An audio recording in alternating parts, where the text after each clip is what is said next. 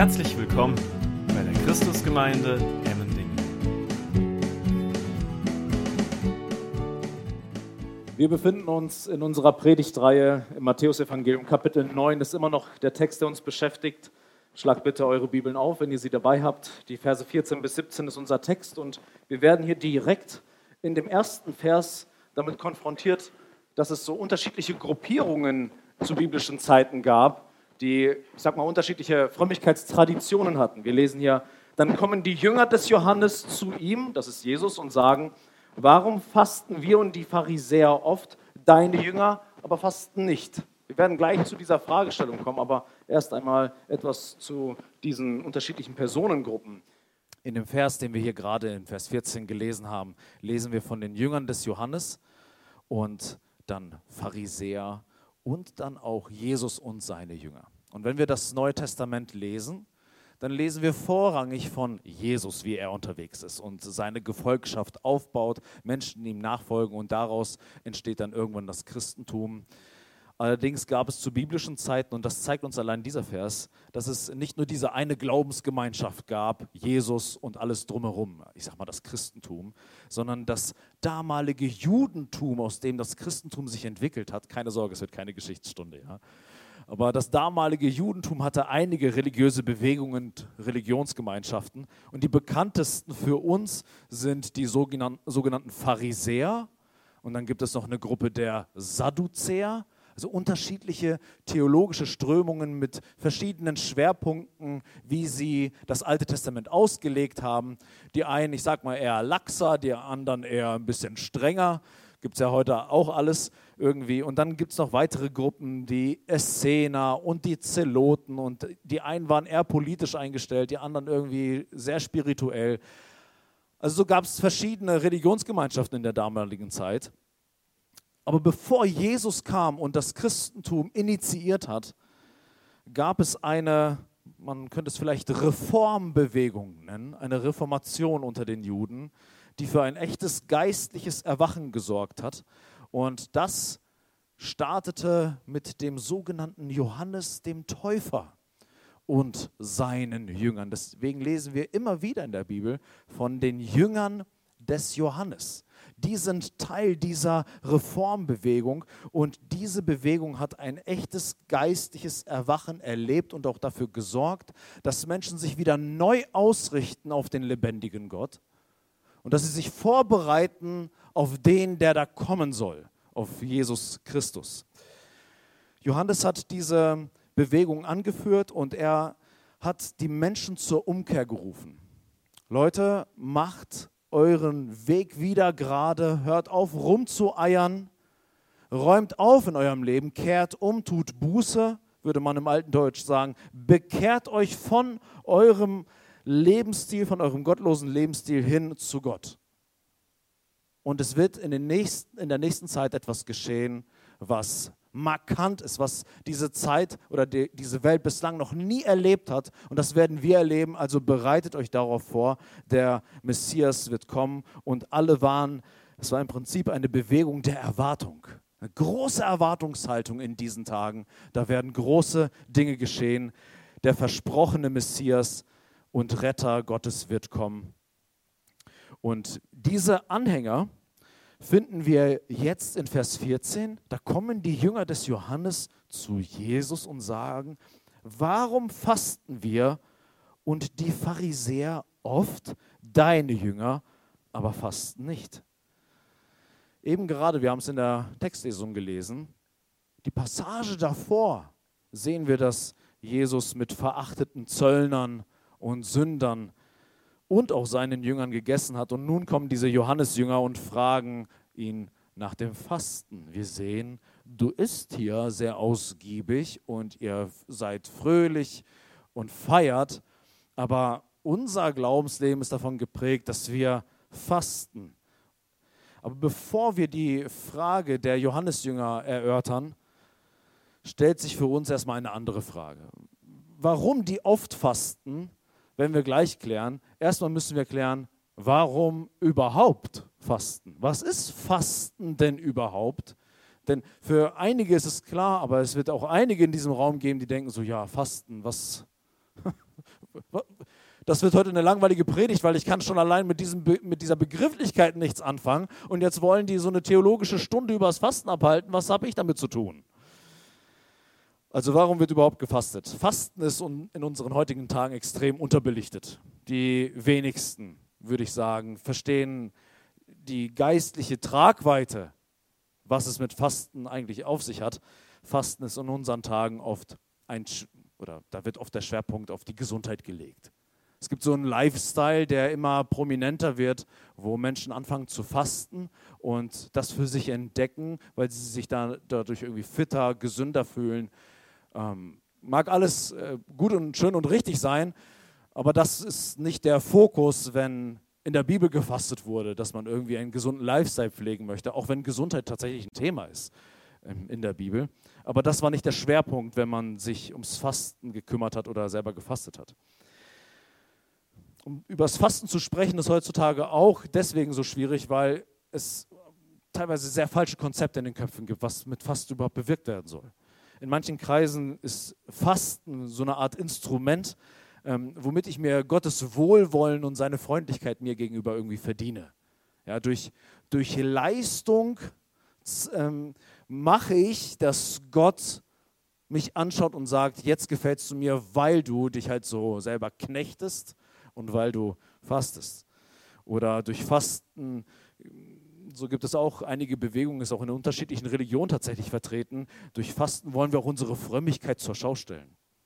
Andere sollen wissen, dass wir fasten, um zu beweisen, dass wir, es auch, dass wir wirklich ernste religiöse Menschen sind. Andere sollen das merken, andere sollen das sehen. Dann gibt es vielleicht sogar richtige Fastenzeiten und dann wird auch schön geguckt, fastest du auch. Ja? Gehörst du zu denen, die es wirklich ernst meinen und nicht nur einfach so sagen, dass sie an Gott glauben, sondern ja, du musst das schon, schon beweisen. Ja? Beweis der eigenen Frömmigkeit. Und in einigen Kreisen wird Fasten auch dazu verwendet, um Gott dazu bewegen, dass er unsere Wünsche und unsere Vorstellungen erfüllt. So, Gott, ich habe einen Wunsch und ich werde jetzt fasten und das ist sozusagen das Mittel, äh, wie ich dich dazu bewege und lenke, dass du das tust, was ich will. So eine Art Intensivierer ähm, der Armbewegung Gottes. Wenn wir hier im neunten Kapitel über das Fasten sprechen, dann werden wir sehen, wenn du das ganze Evangelium von Anfang bis zu diesem Punkt liest, dass Fasten immer wieder ein Thema ist im Matthäus-Evangelium. Und zwar bis zu diesem Punkt ist es jetzt schon das dritte Mal. Und lass uns mal kurz schauen, ähm, was allein das Matthäusevangelium bis hierhin übers Fasten uns erklärt, wofür das überhaupt gut ist, warum Menschen überhaupt auf die Idee kommen zu fasten. Und dann werden wir auch irgendwann die Frage beantworten können, warum fasten die Jünger von Jesus nicht und warum fasten die Jünger des Johannes immer noch? In Matthäus 9, Vers 15 lesen wir, und Jesus sprach zu ihnen, können etwa die Hochzeitsgäste trauern, solange der Bräutigam bei ihnen ist? Es werden aber Tage kommen, da der Bräutigam von ihnen weggenommen sein wird und, und dann werden sie fasten. Also in diesem Vers verbindet Jesus das Fasten mit einer Art von Trauer, Kummer, Leid. Mangel prägt das Gebetsleben. Matthäus 6, die Verse 16 bis 18 in der Bergpredigt, die uns sehr lange beschäftigt hat, hat Jesus sogar einen extra Passus darüber, wo er übers Fasten lehrt und seine Gefolgschaft auch darüber unterrichtet.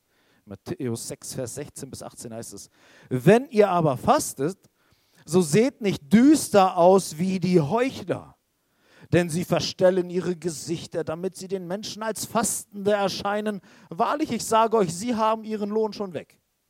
Wenn du aber fastest, so salbe dein Haupt und wasche dein Gesicht, damit du nicht den Menschen als ein Fastender erscheinst, sondern deinem Vater, der im Verborgenen ist. Und dein Vater, der im Verborgenen sieht, wird dir vergelten. Also hier sehen wir etwas Spannendes. Die Jünger Jesu in Matthäus 9 fasten nicht und es irritiert alle, dass sie nicht fasten, aber in Matthäus 6 predigt Jesus und lehrt er übers Fasten und setzt voraus, dass Menschen, die in seiner Gemeinschaft sind, durchaus fasten. Aber Jesus sagt jetzt gerade noch nicht. Es kommt noch eine Zeit, aber jetzt gerade nicht. Und hier in, in der Bergpredigt bereitet er seine Jünger schon mal darauf vor. Jetzt fastet ihr zwar nicht, wir werden gleich sehen auch warum, aber es wird eine Zeit kommen, wo ihr fastet. Und wenn ihr fastet, dann sollt ihr nicht so leidvoll schauen, sondern dann sollt ihr euch normal verhalten. Und wir sehen hier dran, so dieses, äh, wenn ihr fastet, so, so seht nicht düster aus wie die Heuchler. Warum? Weil das Fasten auch eine gewisse Betrübnis prägt, auch eine Niedergeschlagenheit über das, was mich gerade ereilt, in der ich gerade stecke. Und das bringe ich zum Fasten, mit, durchs Fasten zum Ausdruck. Aber Jesus sagt, dass wir unsere Niedergeschlagenheit und unsere Betrübnis nicht nach außen kehren sollen, dass andere gut von uns denken, sondern unsere Niedergeschlagenheit sollen wir vor Gott bringen. Gott soll diese Dinge sehen, Gott soll diese Dinge bewerten und wir sollen uns mit Gott verbinden und keine heilige Zeremonie und Show für die anderen fabrizieren. Die dritte Stelle ist in Matthäus 4, Vers 2, wo Jesus in die Wüste geführt wird, nachdem er getauft wurde. Und dort erlebt er ja diese Versuchung durch Satan. Einige können sich vielleicht auch noch daran erinnern. Das hatten wir alles in unserer Predigtreihe bereits. Und dort heißt es, und als er 40 Tage und 40 Nächte gefastet hatte, hungerte ihn schließlich. Und dann kam der Satan und hat angefangen, ihn zu versuchen und hat versucht, dass er von seinem Weg abkommt und Satan folgt, anstatt Gott die Treue hält. Und hier sehen wir, dass Jesus, bevor er ähm, nach dieser Versuchungszeit und nach dieser Fastenzeit, wird Jesus anfangen zu dienen, zu predigen und in Kraft zu wirken. Und hier sehen wir, dass das Fasten auch zur Vorbereitung dient, um in Wort und in Kraft zu wirken. Und das Fasten ist auch eine Art geistliche Kampfführung gegen geistliche Herausforderungen, wo wir uns besonders mit Gott verbinden und sagen, alle Dinge sind schön und gut, aber ich will auf alles verzichten und nur dich in meinem Leben haben. Nicht um dich zu manipulieren, sondern vielmehr um meine Sinne zu schärfen dafür, was ich wirklich brauche. Ich weiß nicht, ob du mal gefastet hast, aber wenn ich faste, ich esse sehr gern. Ne? Ich merke das äh, oft und schnell, dass ich gerade am Fasten bin.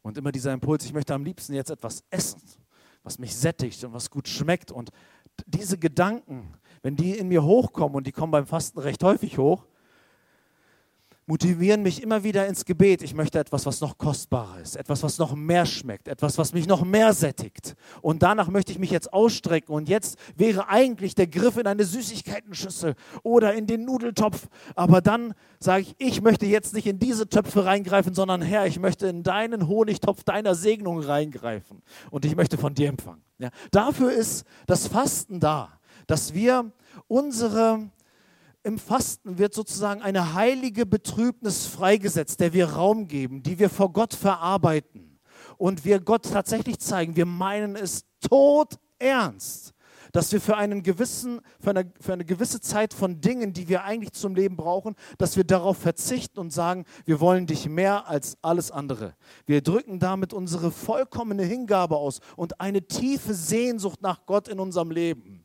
Weil wir, weil wir merken, das, was wir jetzt gerade erleben, da, da brauchen wir mehr von Gott und nicht weniger.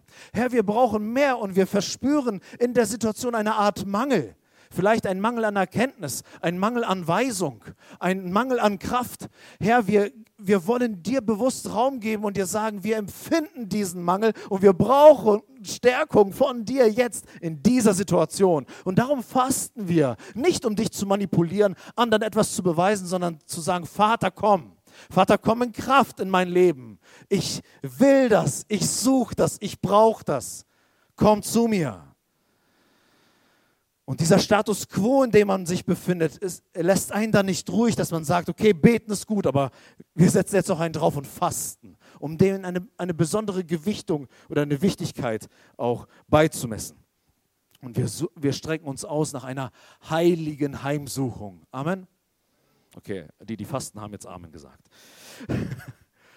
Wir suchen diese heilige Heimsuchung. Und tatsächlich finden wir, wenn wir weiter in unserer Bibel blättern und dann später nachdem Jesus in den Himmel aufgefahren ist und den Heiligen Geist gesandt hat in seine Gemeinde zu den Christen und sie unterwegs sind und dann in Gemeinde leben und das Missionswerk im Prinzip von Jesus weiterführen, lesen wir, dass die Christen, wenn sie miteinander zusammenkommen, haben sie gebetet und sie haben auch gefastet. In Apostelgeschichte 13, 2 bis 3 heißt es. Während sie aber dem Herrn dienten und fasteten, sprach der Heilige Geist, sondert mir nun Barnabas und Saulus zu dem Werk aus, zu dem ich sie berufen habe.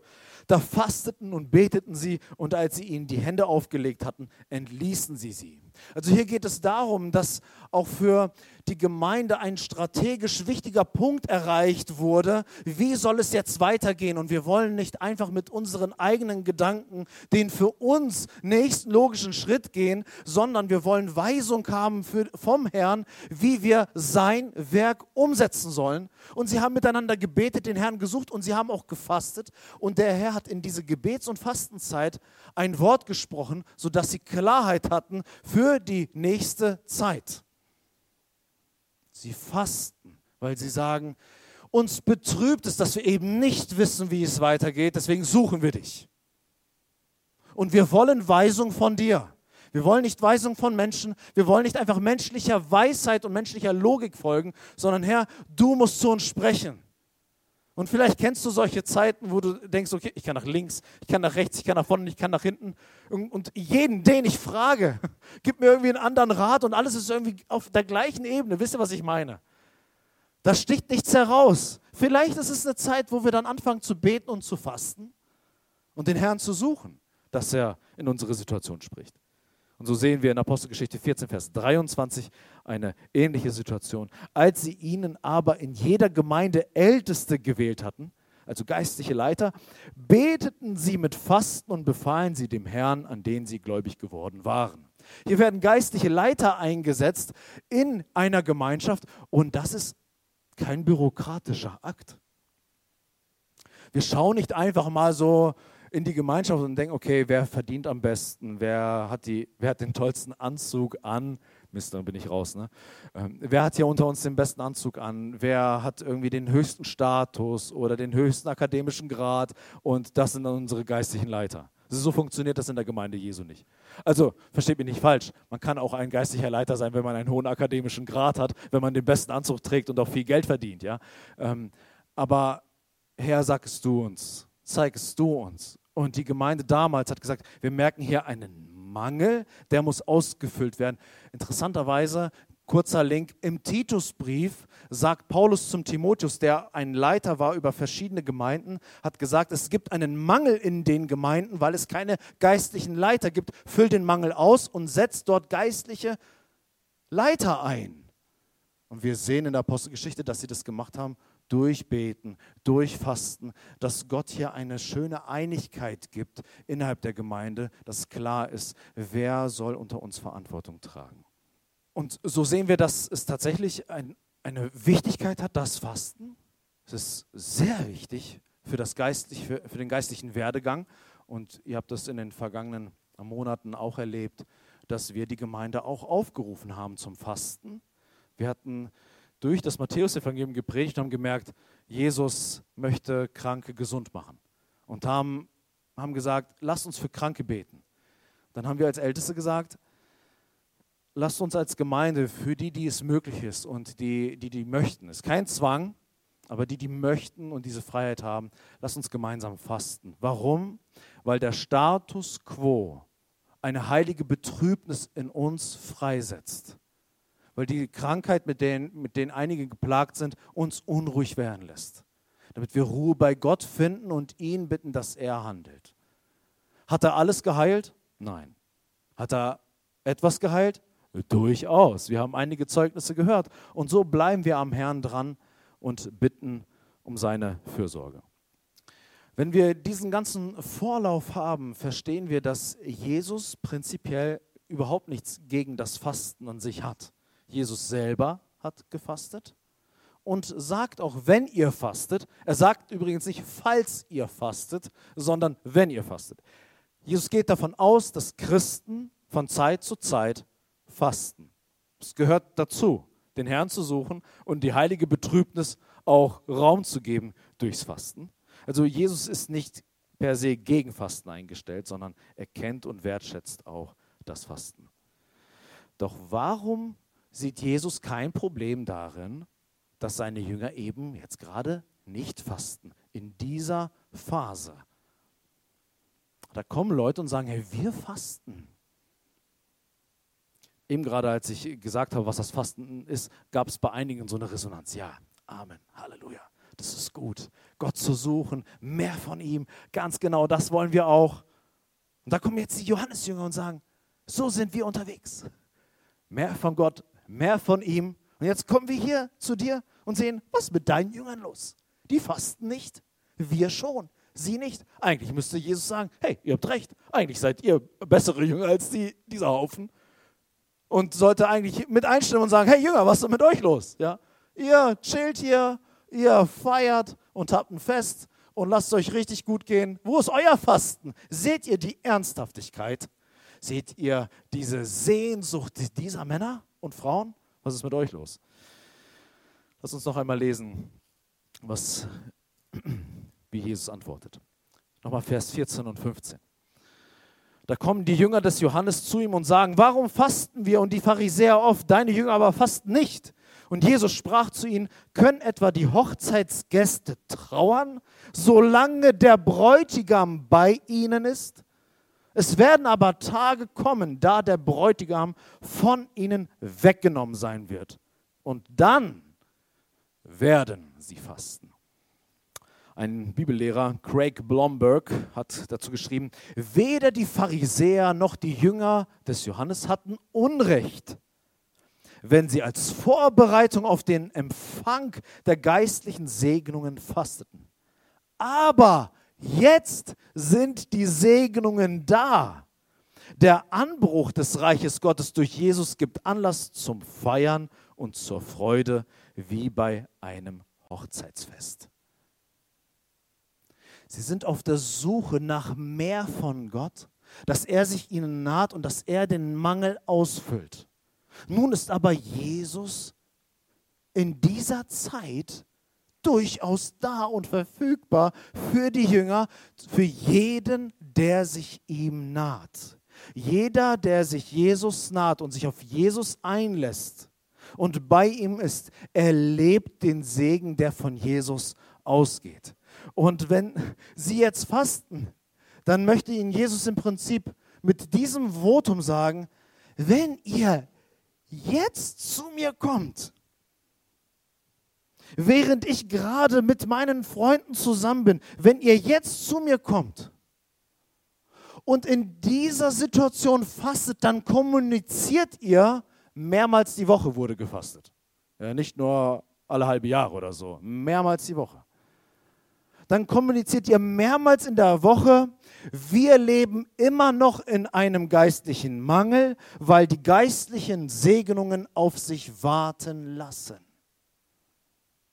Ihr sucht nach etwas, ihr habt das richtig, ich sag mal, so zu einer Tradition gemacht, zu fasten, die richtigen Dinge zu tun. Ja, wir wollen den Herrn suchen. Ja, wir werden beten. Wir werden abstinent sein vom Essen, weil wir mehr von Gott haben möchten. Aber merkt ihr nicht, was hier gerade passiert? Man kann sich fragen, worauf warten die Typen denn eigentlich noch? Wofür fasten sie denn? Was ist denn das, was sie erwarten durch ihr Fasten? Was ist denn dieses Mehr von Gott, was sie sich wünschen in ihrer Situation? Merken sie nicht, was durch Jesus passiert? Also wir sind jetzt schon seit Monaten im Matthäusevangelium und sehen, was passiert, wenn das Reich Gottes anbricht. Jesus predigt in Vollmacht. Jesus wirkt in Kraft. Kapitel für Kapitel lesen wir das, besonders in diesen Kapiteln, Kapiteln 8 und 9, ist Jesus massiv unterwegs und verteilt seine Segnungen, aber die Johannesjünger und die Pharisäer stehen da in der Ecke und fangen an zu fasten, weil sie sagen, oh, der geistliche Mangel ist so groß und es lässt auf sich warten. Es wäre schön, wenn der Segen mal käme. Hallo? Wie viele Geschichten braucht ihr noch, was Jesus tut, was Jesus tut, was Jesus tut? Wir lesen in unserem Text, die Volksmengen sind erstaunt. Der Aussätzige wird gereinigt, römische Soldaten erleben Wunderheilungen, Naturgewalten werden gebändigt und Dämonisierte werden befreit. All diese Dinge geschehen permanent, permanent. Jesus ist da. Jesus ist in Vollmacht da und nicht nur ein bisschen. Der Segen Gottes ist präsent. Und diese Leute haben sich zur Gewohnheit gemacht, Gott zu suchen in ihrem ritualisierten Fasten und bemerken gar nicht, dass der Segen da ist. Und hier liegt eine Wahrheit verborgen, die uns sehr, sehr hart treffen muss. Hört mich, dass die gesetzlichen Pharisäer, die sehr heuchlerisch unterwegs sind, das wissen wir, die nur darauf aus waren, dass andere sie sehen, wie fromm sie sind und wie heilig sie sind, aber wirklich null Interesse an einer echten, lebendigen und dynamischen Gottesbeziehung hatten. Dass diese verbohrten Pharisäer und Heuchler an Jesus vorbeileben, geschenkt. Wollen wir nicht drüber reden. Aber unser Text sagt nicht, dass die Pharisäer zu Jesus gehen und sagen, warum ist das so? Es kommen hier die Jünger des Johannes. Und wir haben es bei den Johannesjüngern mit frommen, disziplinierten, gottesfürchtigen Menschen zu tun, die es wirklich ernst meinen. Diese Johannesjünger gleichen vielen Gläubigen, die ernsthaft und aufrichtig ihren Glauben ausüben wollen, aber dabei völlig am eigentlichen vorbeileben, ohne es zu merken. Wisst ihr, das sind Menschen, die haben eine echte geistliche Erweckung in ihrem Leben erfahren. Die wurden echt getroffen von der Botschaft des Johannes. Das war kein frommer Firlefanz, das war eine vollmächtige Predigt, die der Johannes der Täufer gepredigt hat. Und Menschen wurden erfasst von diesem Feuer und haben gemerkt, ja, wir wollen mit Gott leben. Wir wollen uns vorbereiten auf das, was kommt. Und wir wollen Teil sein dessen, was Gott tun kann.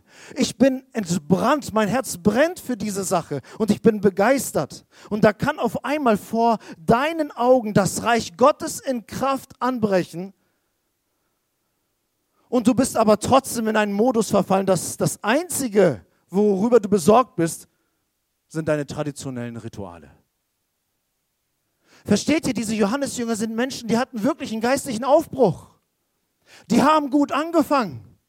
Und das, die waren prädestiniert dafür, dass wenn sie Jesus sehen, dass sie sagen, du bist unser Begehren. Du bist unsere Leidenschaft. Du bist unsere Sehnsucht. Das, was du tust, darauf warten wir schon die ganze Zeit und wir sind jetzt bei dir im Team. Weil wir dich wollen. Auf dich haben wir uns vorbereitet.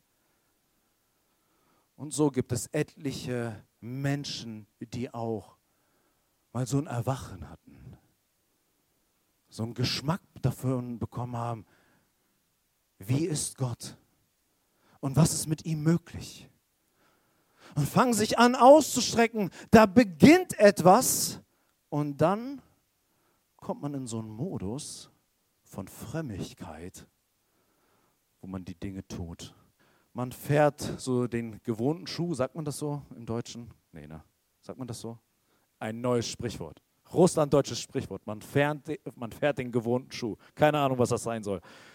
Aber man macht einfach sein Ding. Man macht einfach sein frommes Ritual. Und das ist eine harte Botschaft für uns, für uns Christen. Weil da ist so mancher, der hat ernsthaft angefangen und ist am Ball und sagt nicht, ich bin einfach weg vom Fenster, ich höre auf, ich bin raus, sondern ich bin dabei, ich sitze in den Reihen, ich bin zuverlässig und ich mache die Dinge, die ein Christ machen muss. Aber die Kraft des Reiches Gottes geht voll an dir vorbei. Weil du in deinen Traditionen feststeckst, in deinen Ritualen, in deinen Gewohnheiten. Aber unsere gut gemeinten geistlichen Vorsätze können völlig fehl am Platz sein, wenn es am Ende dann doch nur um eine tote Tradition geht und nicht um eine echte, gelebte Beziehung zu Gott. Und wenn erst einmal bei uns dieses Ritualmodus oder dieser Ritualmodus einsetzt, dann wirst du sogar dazu übergehen, in Jesus nicht nur eine Irritation zu sehen, wie in dieser Passage, sondern auch eine Gefahr. Ich möchte mit euch lesen in Johannes 3, Vers 26 bis 35 sehen, äh, kriegen wir einen Einblick in eine Diskussion zwischen Johannes dem Täufer und seiner Gefolgschaft. Wie sie miteinander ins Gespräch kommen kommunizieren, was hier gerade mit Jesus passiert. Und sie sind irritiert über das so, Johannes, wir folgen dir nach, deine Predigten sind echt Bombe. Und wir folgen dir und wir glauben, dass du recht hast. Aber jetzt kommt hier Jesus und wir sind irritiert darüber, was er tut und es passt irgendwie nicht in unser Glaubenssystem. Aber ihr werdet jetzt sehen, wenn wir den Text lesen, sie sind nicht nur irritiert, sondern wenn das Reich Gottes mit seinen Forderungen, wie das Reich Gottes funktioniert, nicht so wie unser System, wenn das Reich Gottes unser System konfrontiert, dann irritiert das nicht nur, sondern wir sehen darin oft eine potenzielle Gefahr weil auf, auf einmal unser System gesprengt wird. Lass uns lesen. Johannes 3, Vers 26 bis 35. Und sie, das sind die Jünger des Johannes, kamen zu Johannes und sprachen zu ihm, Rabbi, der jenseits des Jordan bei dir war, dem du Zeugnis gegeben hast, siehe, der tauft und alle kommen zu ihm. Also die Johannes-Jünger haben getauft und haben eine Gefolgschaft um sich gesammelt, um ihre Reformbewegung. Jetzt sagen sie, du hast von Jesus gut gesprochen. Du hast gesagt, dass er der Messias ist. Und guck mal, der tauft jetzt und die, alle, alle Leute kommen nicht mehr zu uns, sondern sie gehen dorthin. Unsere Bewegung, Johannes, ist in Gefahr das, was wir hier gerade mühselig aufbauen, mit unserer Disziplin, mit unserer Gottesfurcht, mit unseren Werten, geht gerade alles den Bach runter. Guck mal, die gehen alle dahin. Johannes antwortete und sprach, ein Mensch kann nichts empfangen, auch nicht eins, es sei ihm denn aus dem Himmel gegeben. Ihr selbst gebt mir Zeugnis, dass ich sagte, ich bin nicht der Christus, sondern ich bin vor ihm hergesandt. Der die Braut hat, ist der Bräutigam. Der Freund des Bräutigams aber, der dasteht und ihn hört, ist hoch erfreut über die Stimme des Bräutigams. Diese meine Freude ist nun erfüllt. Diese meine Freude ist nun erfüllt. Er muss wachsen, ich aber abnehmen. Der von oben kommt, ist über allen. Der von der Erde ist, ist von der Erde und redet von der Erde her. Der vom Himmel kommt, ist über allen. Was er gesehen und gehört hat, das bezeugt er. Und sein Zeugnis nimmt niemand an. Wer sein Zeugnis angenommen hat, der hat besiegelt, dass Gott wahrhaftig ist. Denn der, den Gott gesandt hat, Jesus, redet die Worte Gottes denn er gibt den Geist nicht nach Maß. Der Vater liebt den Sohn und hat alles in seine Hand gegeben. Der Vater liebt den Sohn und hat alles in seine Hand gegeben.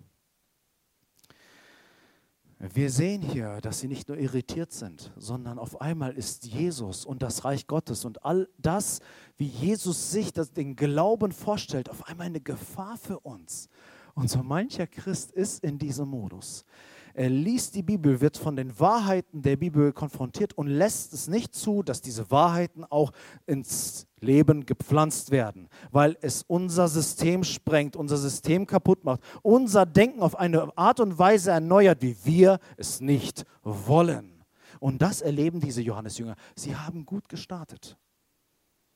Sie hatten so eine Art heiligen Moment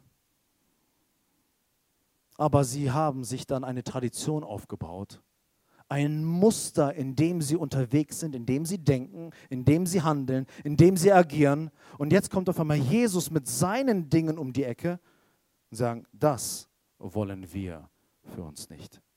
Und Schaut mal, diese äh, Konfrontation, die hier geschieht, ja, zwischen den Jüngern des Johannes und Johannes, hat eine Parallele zu dem, was Jesus den Jüngern des Johannes sagt. Und zwar lesen wir in Johannes 3, Vers 30. Nein, das stimmt nicht, in äh, Johannes 3, Vers 29. Der die Braut hat, ist der Bräutigam. Der Freund des Bräutigams aber, der dasteht und ihn hört, ist hoch erfreut über die Stimme des Bräutigams. Diese meine Freude ist nun erfüllt.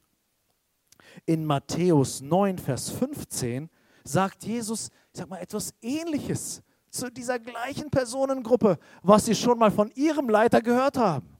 Jesus sagt, können etwa die Hochzeitsgäste trauern, solange der Bräutigam bei ihnen ist. Es werden aber Tage kommen, da der Bräutigam von ihnen weggenommen sein wird und dann werden sie fasten. Aber jetzt ist er hier. Weißt du, du kannst, die, du kannst etwas hören. Jesus ist der Bräutigam. Du kannst es hören.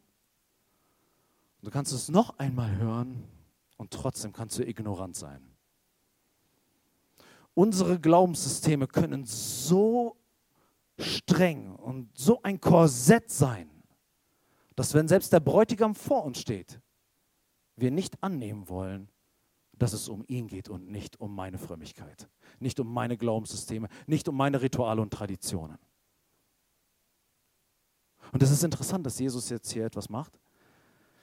Es ist nicht nur so, dass Johannes über Jesus sagt, dass er der Bräutigam ist, sondern Jesus übernimmt diese Bezeichnung. Jesus hat ja viele Titel, viele Titel, wie er sich beschreibt, um etwas zum Ausdruck zu bringen.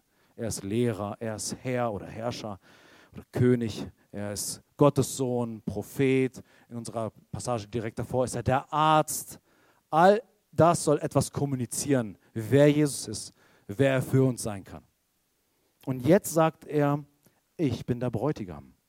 Und damit verwendet Jesus wieder ein Bild für sich, wofür Gott Jahwe im Alten Testament bekannt war. Und jeder Jude, der das gehört hat und das Alte Testament kannte und gehört hat, Jesus sagt, ich bin der Bräutigam, wusste sofort, was er jetzt hier gerade vorhat. Er macht sich nämlich damit Gott gleich und sagt, ich bin der Bräutigam, von dem ihr gelesen habt. In Jesaja 62, Vers 5 lesen wir. Denn wie der junge Mann die Jungfrau heiratet, so werden deine Söhne dich heiraten. Und wie der Bräutigam sich an der Braut freut, so wird dein Gott sich an dir freuen. Gott äh, macht das immer wieder, dass wenn er über die Beziehung zwischen sich und seinem Volk spricht, die an ihn glauben, spricht er immer wieder von Braut und Bräutigam. Spannend, oder? Gott ist nicht so ein verbohrter Kopf. Gott ist die Liebe. Und das ist nicht irgendwas, mh, hm, nichts Abstraktes. Gott ist ein leidenschaftlicher Bräutigam. Und es verzehrt ihn nach seiner Braut. Jeder, der mal Braut und Bräutigam war, weiß, wie sich sowas anfühlt. Dieses verzehrende Feuer in einem. Wer kann sich noch leise daran erinnern? wir wissen, was das mit uns macht. Wir wissen, was da in uns brodelt. Glaubt ihr, dass Gott diese Bilder einfach so verwendet? Er weiß ganz genau, was in dir abgeht, wenn er diese Bilder äh, verwendet. Und er verwendet sie für sich, meine Freunde. Gott sagt selber, ich bin der Bräutigam. Und das, was ihr durchlebt in diesem Miteinander, ja, in dieser Sehnsucht, in dieser Erwartung, ich habe auch diese Erwartung. Ich brenne auch für euch. Mein Herz sehnt sich nach euch. Ich will diese Liebesbeziehung eingehen und ich bin fest entschlossen, mich zu vereinen mit dir. Was für einen Gott haben wir da? Und jetzt kommt Jesus um die Ecke und sagt, meine Lieben, ihr in euren religiösen Zwängen feststeckende, ich bin der Bräutigam. Warum offenbart sich Jesus ausgerechnet in dieser Situation als Bräutigam? Jesus könnte alles sagen. Aber Jesus sagt die Dinge nie ohne Grund. Wenn er etwas sagt, möchte er auch irgendwie uns eine Lektion erteilen hört sich jetzt ein bisschen hart an, ja? Aber er möchte uns auch was beibringen damit, dass wir mitfühlen, was an denen jetzt gerade irgendwie vorbeigeht, aber andere schon geschnallt haben. Vielleicht möchte er diesen Johannesjüngern zeigen, wie offensichtlich es ist, dass dort, wo Jesus ist, Freude regiert, denn die Liebe in Person ist da.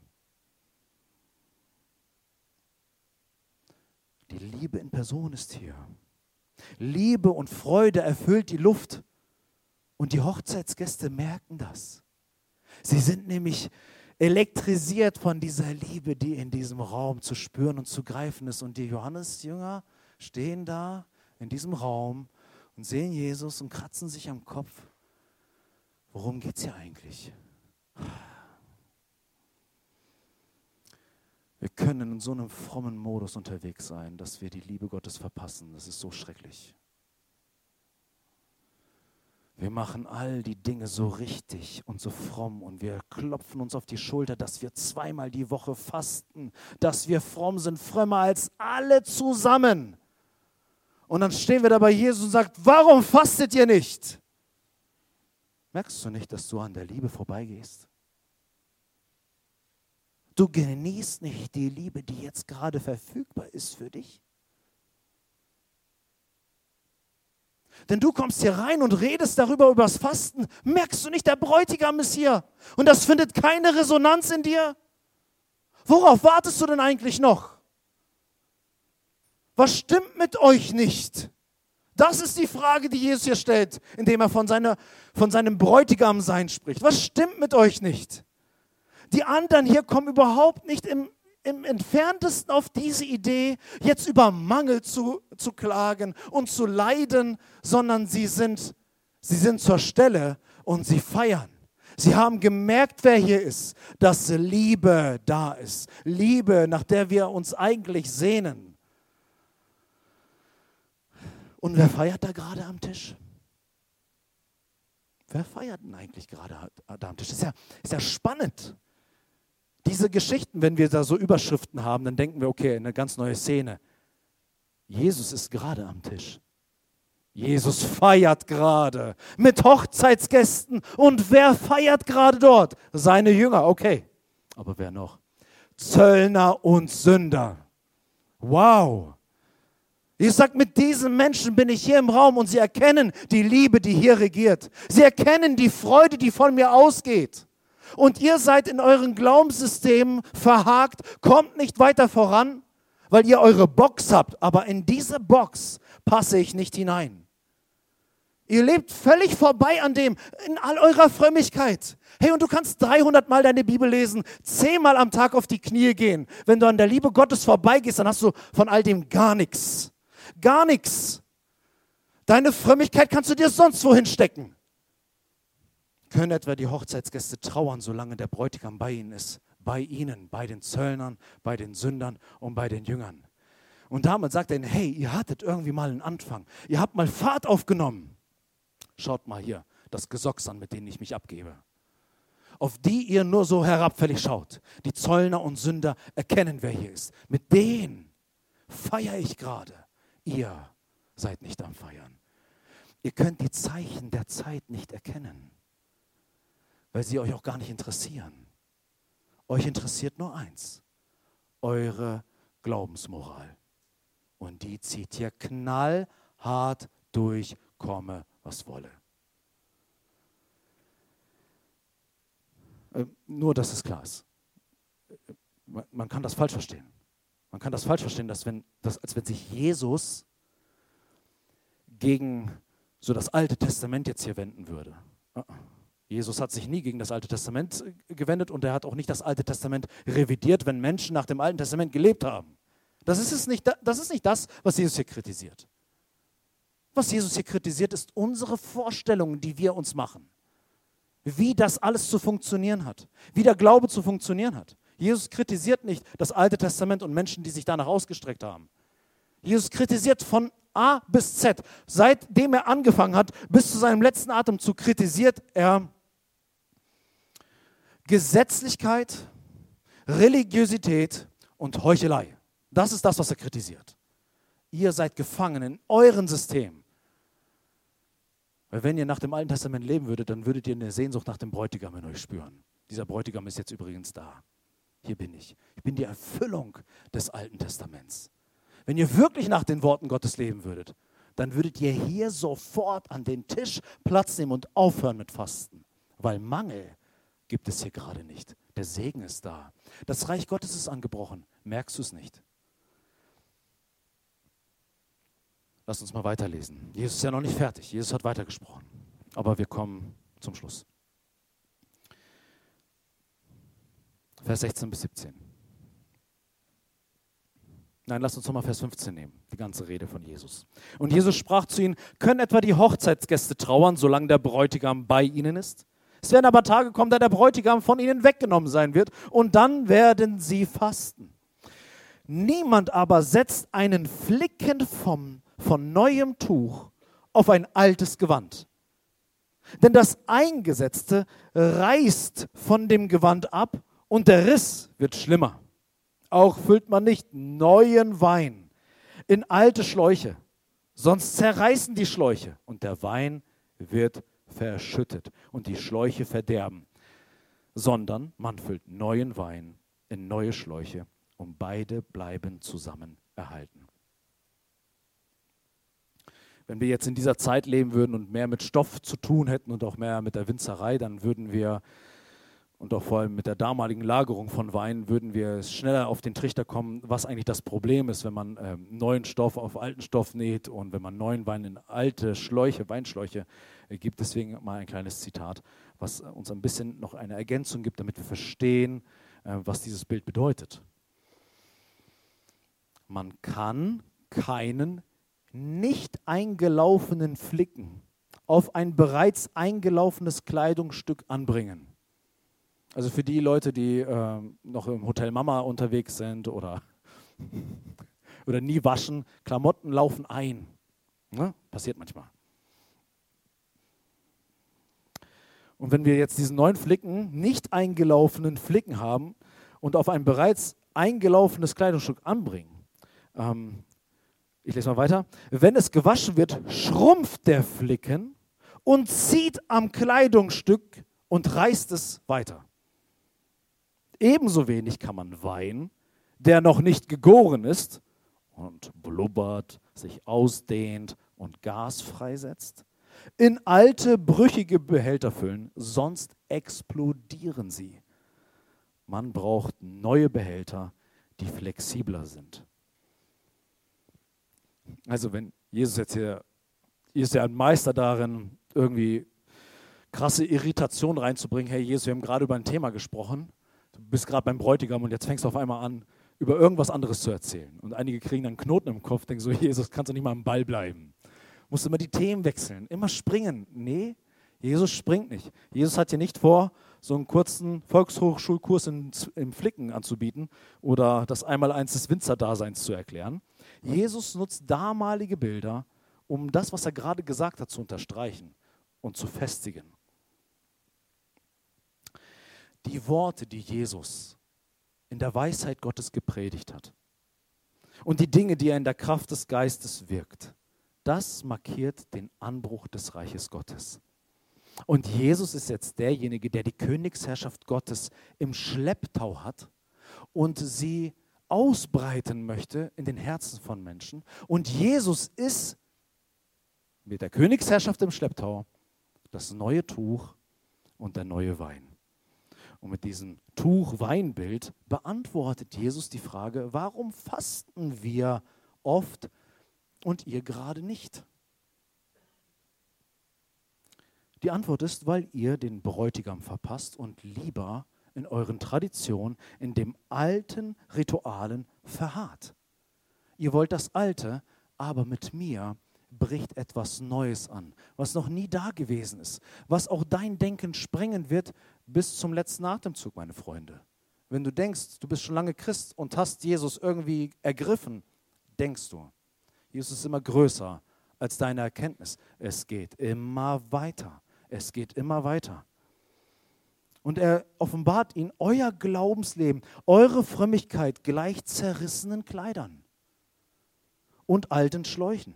Und ich, Jesus, werde nicht die verschlissene Kleidung, die ihr tragt, noch irgendwie ein bisschen versuchen zu reparieren.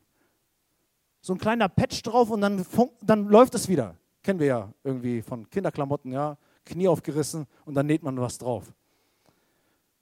Jesus ist nicht gekommen, um dein altes System irgendwie aufrechtzuerhalten und zu versuchen, sich irgendwie da in diesen Mangel damit hineinzustopfen und dann läuft das irgendwie. Das neue Tuch ist nicht für einen Flickenteppich gedacht. Das neue Tuch ist für ein neues, heiles und schönes Gewand da. Hier kommt etwas Neues in dein Leben, was du in der Weise noch nicht kennst. Dein angestaubter und abgetragener Glaubensformalismus, der hat ausgedient. Deine Frömmigkeit ist fertig. Dein Glaubenssystem, wie du funktionierst, funktioniert nicht mit mir gemeinsam. Wir sind beide nicht kompatibel. Und was Gott vorhat, ist nicht mit euren alten Schläuchen zu realisieren. So ein Traditionsglaube 2.0, dazu bin ich nicht gekommen. Ich bin nicht gekommen, um deinen Formalismus irgendwie noch am Leben zu erhalten, dass du weiter in deiner Spur irgendwie funktionierst. So, Entschuldigung für die Irritation, ich werde mich einordnen in dein System. Dafür bin ich nicht gekommen, um nach euren Muster zu spielen. Was, was ich bringe, das hat so viel Leben, so viel Energie. Das können eure starren formellen Glaubenssysteme gar nicht halten. Euer alter Schlauch fertig. Wenn da in diesen Schlauch, in diesen alten Schlauch, Glaubensenergie von mir, Jesus, kommen wird, dann wird alles kaputt gemacht werden. Und wer versucht, irgendwie eine Fusion herzustellen aus alt und neu, wer das wagt, der wird ein Desaster erleben. Zerriss, Vergeudung und Verderben. Alles wird zunichte sein. Jesus passt nicht in unser System. Jesus passt nicht in unseren Formalismus. Und das müssen die Jünger dort hören. Und damit schließen wir jetzt auch. Wir alle wahrscheinlich irgendwie, mindestens fast alle, haben mal irgendwie angefangen. Die Frage ist, wie machen wir weiter? Wir gleichen manchmal den Johannesjüngern, dass wir in unserer Schiene denken und den Glauben auf eine Art und Weise leben, ja, es ist irgendwie eine Frömmigkeit, aber es erwächst nicht aus einer lebendigen Beziehung zu Gott. Und wenn wir dann konfrontiert werden mit Glaubenswahrheiten aus der Bibel, meinetwegen durch Predigt oder durch Gespräche, durch Bü Bücher lesen, und wir merken, wir sind da so hart geworden, dann ist das ein Wort für uns. Dann ist das ein Wort für uns. Du hast alte Schläuche. Du versuchst ein altes Gewand zu tragen, aber Jesus bringt Neues ins Spiel. Es müssen Dinge neu werden in unserem Leben. Und meine Lieben, die Situation der Kirche in Deutschland, dass das so desaströs ist, hat damit zu tun, dass Jesus mit seinem neuen Tuch nicht Einzug halten darf, um uns ein neues Gewand zu geben oder dass der neue Wein nicht in neue Schläuche kommt, sondern weil wir an unseren Lumpen hängen und denken, das ist Frömmigkeit und das ist Licht. Dabei ist es schon längst finster geworden und wir brauchen die Kraft Gottes. Wir brauchen die Kraft Gottes in unserem Glaubensleben wieder neu. Wir sagen müssen, weg mit den alten Schläuchen. Herr, erneuere du, wie du es möchtest. Ich möchte nicht so ein, so ein Jünger des Johannes sein, der da steht und sagt, warum machst du das so? Sondern dort, wo du hingehst, folge ich dir. Das, was du kannst, das akzeptiere ich und ich strebe wirklich danach.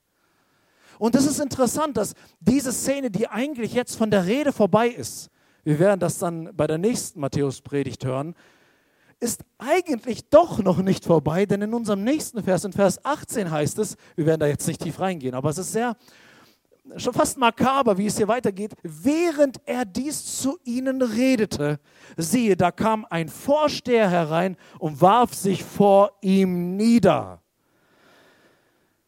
und pumpt ihn nicht an, dass er die Dinge falsch macht, sondern er wirft sich vor ihm nieder und sprach, meine Tochter ist eben jetzt verschieden, aber komm und lege deine Hand auf sie, so wird sie leben.